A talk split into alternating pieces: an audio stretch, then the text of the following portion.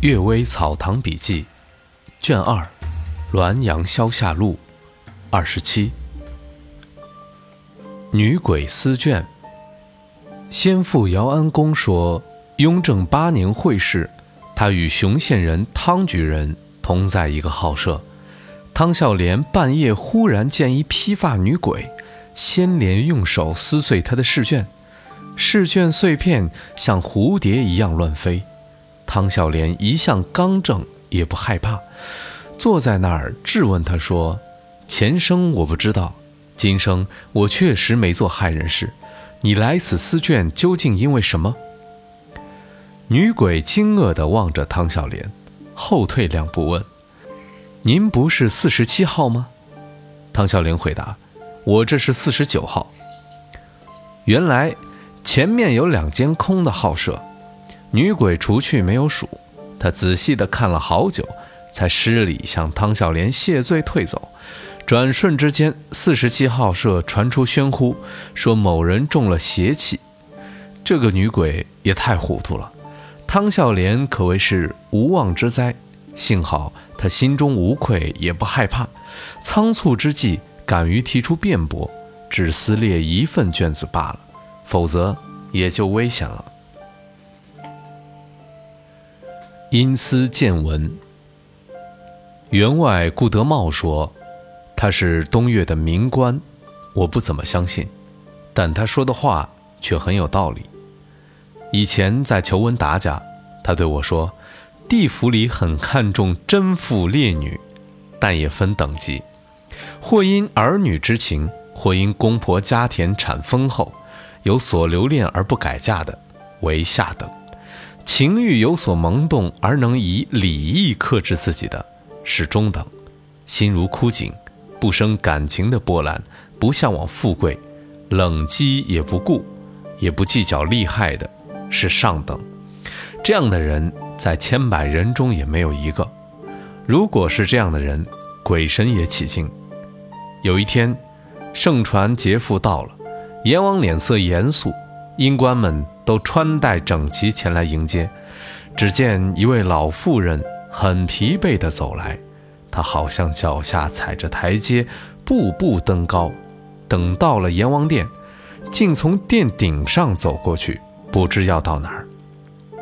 阎王惊愕地说：“这人已经升天，不在我们鬼界中了。”顾德茂又说：“贤臣也分三等，害怕法度的是下等。”爱名声气节的是中等，忠心于朝廷，只知国计民生大事，不知祸福毁誉的人为上等。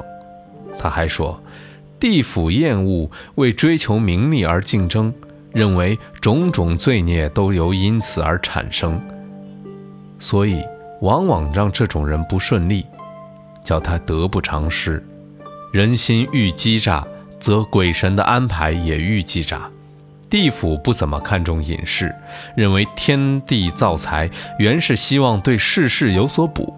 如果人人都去当朝文许由，那么至今这世界仍然是洪水泛滥，连挂瓢的树、供牛犊饮水的地方也不会有了。又说阴间的法度像春秋求全责备贤者一样，而善意帮助别人。君子因片面固执妨害了什么事情，也被记录下来作为过失；小人有一件事利于别人，也必用小善来报答他。世上的人不明白这个道理，所以往往怀疑因果报应有时不兑现。鬼藏药方，内阁学士永宁为病所累。精神萎靡不振，请大夫诊治也治不好，又请一个医生，这个医生索要前一医生开的药方，没有找到。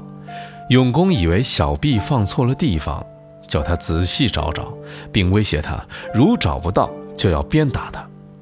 永公靠着枕头休息，昏睡中有个人跪在灯下说：“您不要打他，药方是小人藏起来的。”小人就是您暗查史实被您救出的囚犯。